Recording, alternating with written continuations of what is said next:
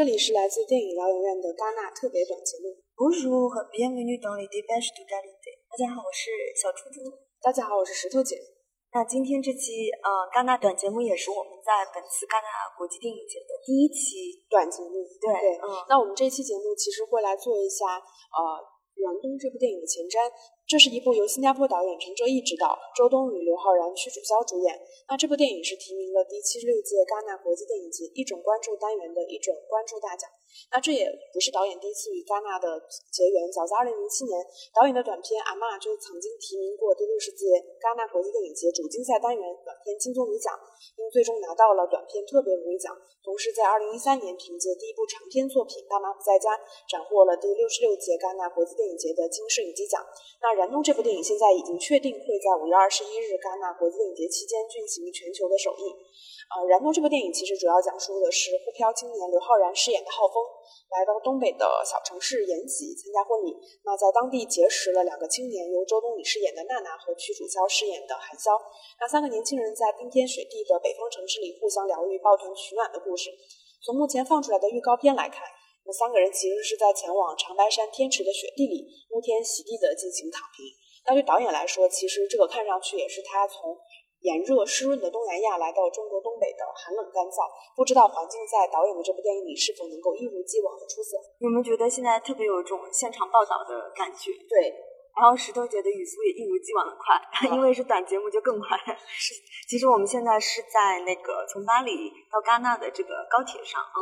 然后特别想跟大家去聊这个短片的前瞻，因为呃陈哲一导演，相信就很多国内的影迷其实还是蛮关注的。啊，尤其是他前两年的那部《热带雨》，嗯，很多影迷还挺喜欢的。然后之前其实我们在有一年上海国际电影节是看过一个他的呃短片集，应该是看过对很多部短片。对，然后我我你有没有印象特别喜欢的短片？回家。啊，你喜欢回家那一部对吧？因为他后来其实根据回家，他拍了一个长片，就是回家过年嘛。我当时对他的印象，我会觉得他拍年代戏会很厉害，因为回家他其实是有一定的那个时间跨度嘛，从从小孩变成就是大人如何经历就是每年春节过年回家的那个时机。然后我另外一部我特别喜欢的短片就是《雾》，啊，就是你记得吗？一对年轻男女，对吧？然后爸也是爸妈不在家，很燥热，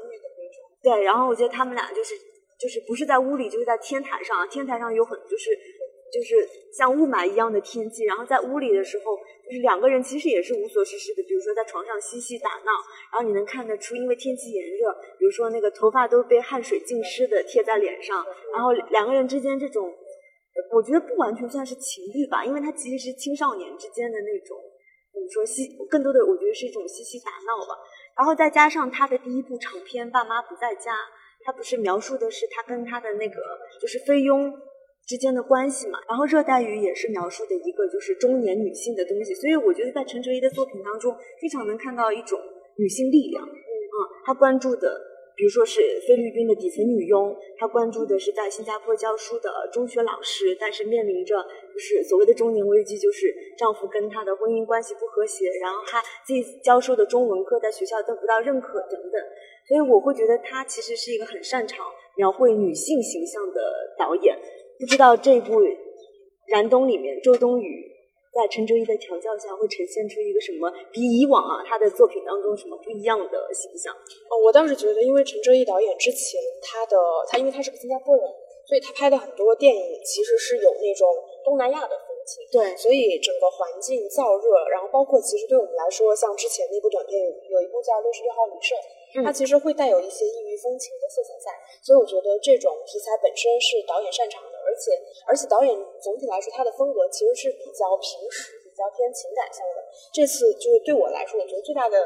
看点是他从一个他非常熟悉的燥热的一个环境，然后到了一个东北的边陲，他的那种环境会变成冰天雪地，所以我不确定说冰天雪地这个环境对于他整体故事以及情感的走向是否有哪些呃影响。然后从我们目前看到的预告片来看，因为它放出的片段非常的短，其实就是三个年轻人在这个去往长白山的雪地上，然后突然说我们要躺平，然后三个年轻人就躺在了雪地上，所以看上去人跟环境是有一个简单的交互。嗯，因为这部电影虽然是在讲述三个年轻人的故事，但是三个年轻人其实应该都有一些曾经的伤痛过往，包括三个人其实是在一起抱团取暖。嗯，这样一个故事，所以其实整体还是让人非常期待。再加上这几年整个东北文化在影视剧里面看上去是有一些复兴的趋势，所以我们不确定说这次整个东北文化是否能够在戛纳也燃烧一把。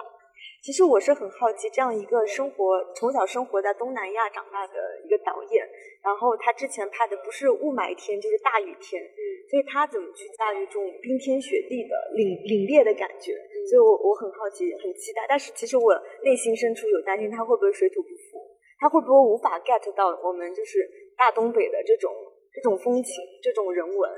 哦，是不是能很好的融合在？他对就是这种环境和人物之间的连接当中，我不知道。嗯，其实今天我看那个预告片的时候，你会觉得稍微有点奇怪，就是因为他突然说了一句，就是屈楚萧突然躺在了这个雪地上，然后刘昊然问他说他在干嘛，周冬雨回头看了一眼，他说他在躺平，